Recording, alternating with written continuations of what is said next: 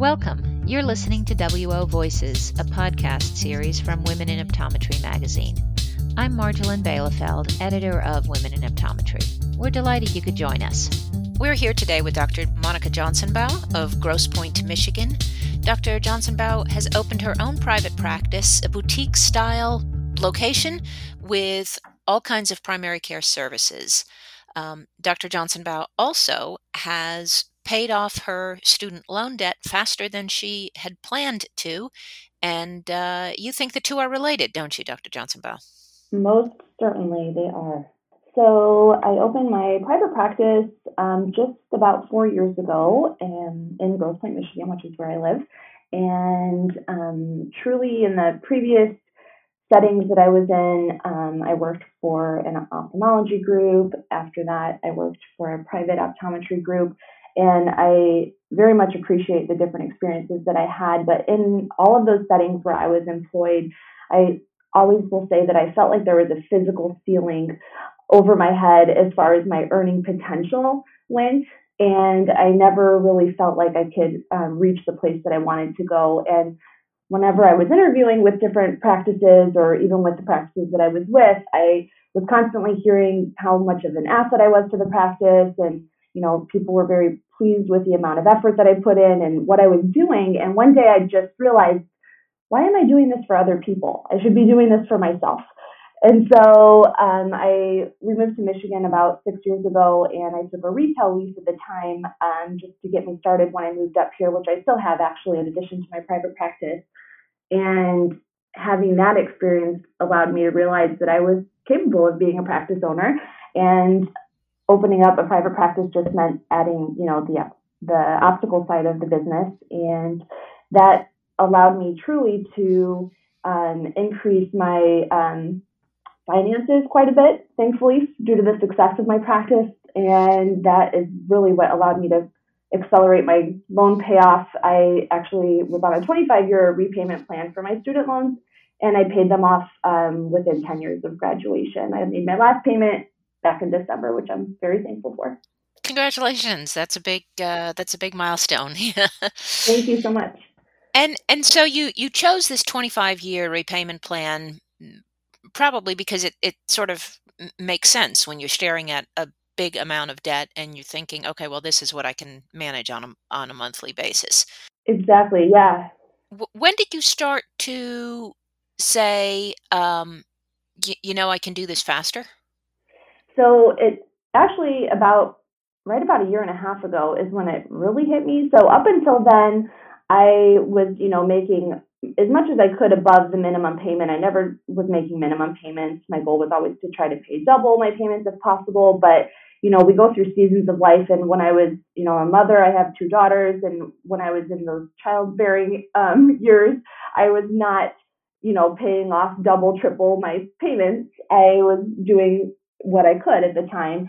Um, so about a year and a half ago, I realized that if I really accelerated my payments, thanks to the success of my private practice, especially, um, then I could probably get them paid off right about the 10 year mark. So I actually wrote down a plan of this is how much I want to pay every month. And um, I was so excited each month to make that payment. I've never been so excited to make a large payment in my life. And I would check it off my list, and then every month I would do the same. And then finally, December of 2019 came, and I made that final payment. So um, it was, again, thankfully, um, due to that growth in my private practice. And then I'm also a speaker in the industry. Um, so I have really tried to work hard, um, especially over the course of the last five or six years. I I've worked mostly six day work weeks over the course of the last six years. And so that's what allowed that to happen. So what happened after December? Do you say, okay, good, now I can pull back a little bit, or or are you squirreling away, um, you know, money for other things? Yeah, definitely. Um, I'm not one to slow down too much, um, so I am very much now focusing on investing um, in retirement um, which I was doing a little bit of previously, but I'm going to be accelerating that tremendously. Um, I would love to pay off my mortgage, which actually costs less than my student loans. So um, I've, I've definitely been living below my means, um, which I am a huge proponent of for anyone that's trying to pay off any kind of debt. And so um, I would love to have that paid off. So yeah, I, I don't intend to slow down too too much, but I probably you know will a little bit. How how old are your girls now? They're nine and five. Okay, so uh, that's I'm, I'm sure they're filling up your weekends too. yes, they fill up a lot of life, which um, I've thankfully been able to find a good balance among all of the things that I'm doing. Um, being a business owner has allowed that to happen, thankfully. Tell tell us about that because that's that's obviously a squeeze for a lot of people. Yeah, so um, having my private practice has allowed me to, you know, block off an hour or two if I want to go to my daughter's class party or um, do field trips. And honestly, my older one's in third grade, and I truly haven't missed too many of her field trips or class parties over the years um, because I'm able to, you know, dedicate that time. So when I'm traveling and speaking, I make sure that I don't choose days where my daughters have anything important going on. And I thankfully have um, an amazing support system. My husband is a huge, huge support. So I know that it's not just me that needs to be the one that's present in their lives to have balance. So um, he helps with you know everything. In fact, he does a lot more than me when it comes to a lot of things as far as housework goes. And then uh, my mother-in-law is helpful. She lives nearby and she helps us with them as well. So um, there's a lot of balance, but I try not to let myself have the guilt of I have to be there for everything. I enjoy my work. I love what I do, and they see that in me, and I feel like I'm giving them, you know, something to help model their own lives after, and um, I really truly enjoy that. And, and I think you mentioned that you also limit your travel. Yeah, so again, I don't like to um, schedule any travel when I know that there's something important in their lives going on. And when I am traveling, it's typically for 24 hours. Usually they look forward to it. They know that when mommy's gone, they get a movie night with daddy. And so it's very easy for them to handle 24 hours away from me. And, um, you know, they know that I'm working and they are excited to see, you know, where I am and teaching them new things about that. And then there's, you know, there's perks that come with that as well. So that travel um, helps facilitate our family vacations, and we like to travel as well. So there's benefits that they reap um, from mommy's hard work and um, from daddy's work as well. He's my practice manager, so he helps keep the ship sailing. So um, yeah, that's great. That's great. And uh, that's interesting. So, your husband is your practice manager. So, your revenue has really supported your entire family. Yes, definitely. So he has always been in business, and um, when we were looking at opening the practice, I was very much um, wanting to do it if he was going to be the one running the business side of things. Although I do love the business side of optometry, I have a business minor. Um, I feel like I have a pretty good handle on these things. I realize that I'm just one person, and with as much as I do travel, I like to um, know that the practice is in good hands on the days that I'm not here. So so yeah, we basically threw all of our eggs in one basket, according to a doctor that was warning me about this, and I was excited to do that. But again, I have my retail practice, I have my speaking, so I always knew that I had that security net um, in case things weren't going to go well with the private practice that I would be able to fall back on. Um, so I took a big risk, but I still, you know, I did it wisely and I made sure that I had those backup steps in place. It sounds like with your business background, this wasn't entirely a leap of faith. I mean, you you, you clearly you had a, a business plan. I did, and when it came time to you know go through all of those things and setting up the the practice, I had a lot of people advising me to reach out to a consulting group and allow them to, um, you know, help me through it and write my business plan for me and do the research. And I really didn't want to do that. I wanted to do that myself. I felt like that was the rite of passage for opening a private practice. I wanted to learn how to write my own business plan. I wanted to do the research and, you know, specifically find the need in my community that I was going to fill. And I feel like so much of that has allowed me to have the success that I've had, um, and with my husband as well. So we both kind of put all of our effort into doing this ourselves rather than just writing the check for someone else to do it for us and um, being really hands on in the practice. I do the work of multiple people, as does my husband. Um, we delayed hiring people because we wanted to make sure that we were putting money back into the practice as we grew. And so that again has helped us as far as the revenue goes and being able to, you know, pay off our business loan, pay off my student loans, um, all of that goes down to us probably doing the work of you know two people at least each, if not more. Mm-hmm. Right. So, what did Grosse Pointe need? I mean, what did you identify there? So, um, when we moved here, I was actually pretty surprised that there wasn't a more modern um, type of practice with independent frame lines. And, um, you know, I had visited the different practices around, and I just kind of felt like they were each offering something different. And I wanted to bring um, independent frame lines to the area. It's a, you know, it's an awesome community um, and there are a lot of people that are you know business owners and they travel a lot and i knew that there was probably a lot of people that were probably leaving town for their eyewear because they didn't want you know a lot of the same brands they see everywhere they go and so I, again, took a little bit of a leap there, but we thankfully were very well received. And so many people agreed with us. And they said, you know, after we opened, we had patients that were telling us, I used to wait till I was in Chicago or New York or in Europe to get my glasses because I didn't really like anything that was available here. And so um, we've thankfully filled that void in our community. And then that's also allowed me, of course, to grow my practice as far as like medical eye care and treating dry eye and doing specialty contact lenses, um, but a lot of what gets people in the door initially is they um, like our frame lines and right. with that. Great, great, and and of course your optical dispensary is is is set up as a as a boutique. I mean, this this is the kind of place you walk by and want to come into. Exactly. Yeah, we have um, what um, is a very much like locally um, looking type of boutique practice. So we are called Focus 313. Eye Care 313 is the area code here in Grosse Pointe and Detroit. Detroit has had this awesome rebirth over the past few years that we really wanted to be a part of. And um, so we really just wanted to draw that in. And all of our shelving is like reclaimed wooden shelving from old Detroit homes that was uh, built for us by um, local uh, wood crafters here in the area, and we have like a wood wall behind our check-in desk with like our logo lasered into it from Detroit Laser Company, and um, you know it's all very much local. We actually just had our a moss wall installed this past summer.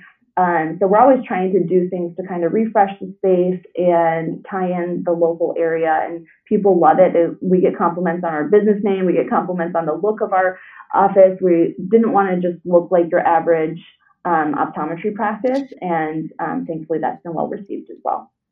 A moss wall?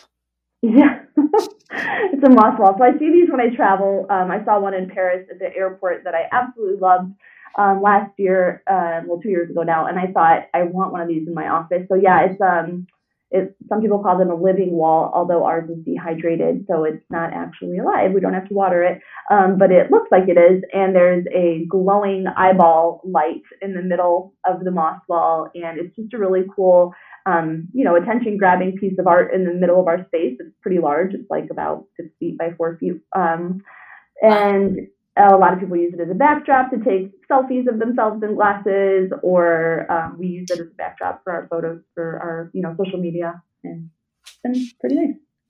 That's awesome. Yeah. Um, I, I, I, I think I have seen those in, in hotels and things like that, but that's a that's a really great idea to to sort of create this social media uh, location uh, within the practice too. How important is is social media marketing to, to you? Um, it's pretty important. So we are pretty active on our Instagram and Facebook pages, and um, more so Instagram actually. I always tell people that when I post something, I'll get maybe you know 20, 30 likes on Instagram, and then I'll get like three on Facebook, and it's like you know my dad and my sisters. So. Um, so Instagram is definitely the one that most of my patients, at least, um, are interacting with us, you know, I'll post something in our Insta stories and I'll have patients that, you know, reply, oh, I love those sunglasses or those are great. And then we'll post pictures of our patients in their glasses or repost their posts of them wearing their glasses and, you know, um, educating people on dry eye or on different contact lenses available. So it's a really great way to, you know, stay in front of our patients and kind of remind them of, you know, what we're doing and that we're here and just keep us fresh in their eyes instead of just once a year when they come in for their appointments. That's great. That's uh that's terrific. It sounds like you your career was moving along um, well with with being an employee, but you decided for financial reasons or for other reasons to to open your own practice. Um, it was a mix of both for sure. So definitely, I was hopeful for the finances to be a big part of it and to be successful there. Um, but truly being my own boss and being able to practice the way that I want to practice and, you know, be the one that gets to do the social media marketing and gets to create, you know, this mock wall in our office and all of those types of things. I really wanted that. I wanted to be a leader in my community. I wanted, you know, to be able to go, you know, to yoga and run into patients and I get to do all those things now and I absolutely love it. So there was a lot of that that I was um, always kind of wanted to have as um, you know an optometry student what I envisioned myself doing one day. So having that dream come to life was a big part of it as well. But um, the financial piece was something that I I knew that I would be have like limitless um, finance financial growth potential because I wouldn't have somebody else that was you know taking a large portion of production, um, as it is typically in employed situations. So, following my heart um, and opening my practice is truly what allowed me to shave those 15 years off of my student loan repayment. And um, in addition to that, just allowed me to have benefits that I really didn't even realize were possible and things that um, that I'm realizing day after day. Right. Now, having been an employee, it, right now it's it's you as the uh, sole doctor. It is, yeah. Do you think when the time comes, if you're going to be adding associates, has your experience as an employee sort of um, made you think about the kind of uh, boss you want to be? Yeah, that's definitely a good point, and I have thought about that. So we've been slowly adding the number of doctor days that I have in my private practice um, very wisely as we grow.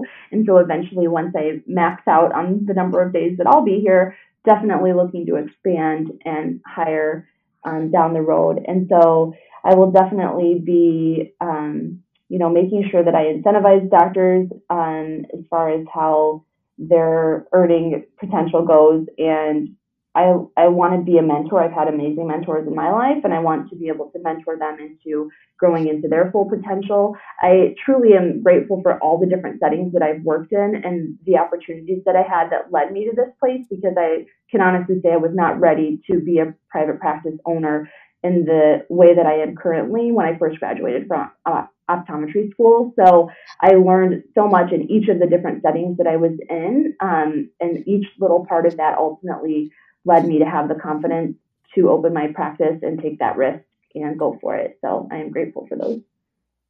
And it, uh, um, and the fact that you were were able to accelerate your your loan payments is is obviously a big a big deal too. You you, you don't think you could have done that? Yeah, I definitely don't think I could have um, accelerated my loan payments in that way. I was again paying more than the minimum payment, so maybe I would have shaved a few years off my loans, but um, interest definitely adds up. And a lot of um, what I paid off, a, a, huge chunk of that was interest, and it would have been even more if I had have taken the full 25 years to pay off my student loans. So um, just definitely made that possible. Um, in addition to you know maintaining my retail practice and speaking, and you know between the three of those things, working six days a week most weeks. So yeah, that's a, that's a lot of work, but uh, yeah. that, that commitment obviously commitment pays off, and and you're an example of of that. Uh, Dr. Johnsonbaugh, thank you so much for being part of uh, WO Voices. Thank you so much for having me. I really appreciate it, and I hope to inspire students out there or new grads out there that are um, hoping to, you know, shave off their student loans and follow their goals as well. And um, just remember that you know, the harder you work, the uh, faster it'll come, and you'll get there too. Great. Thanks so much. Great words of advice. Thank you. Thank you. Thank you for listening. I hope you join us again next time on WO Voices. If you'd like to be part of our podcast series, please contact us. You can email us at wovoicesonline at gmail.com or via our website, womeninoptometry.com on Facebook at WO Magazine, or through Twitter or Instagram at WomenODs. See you next time.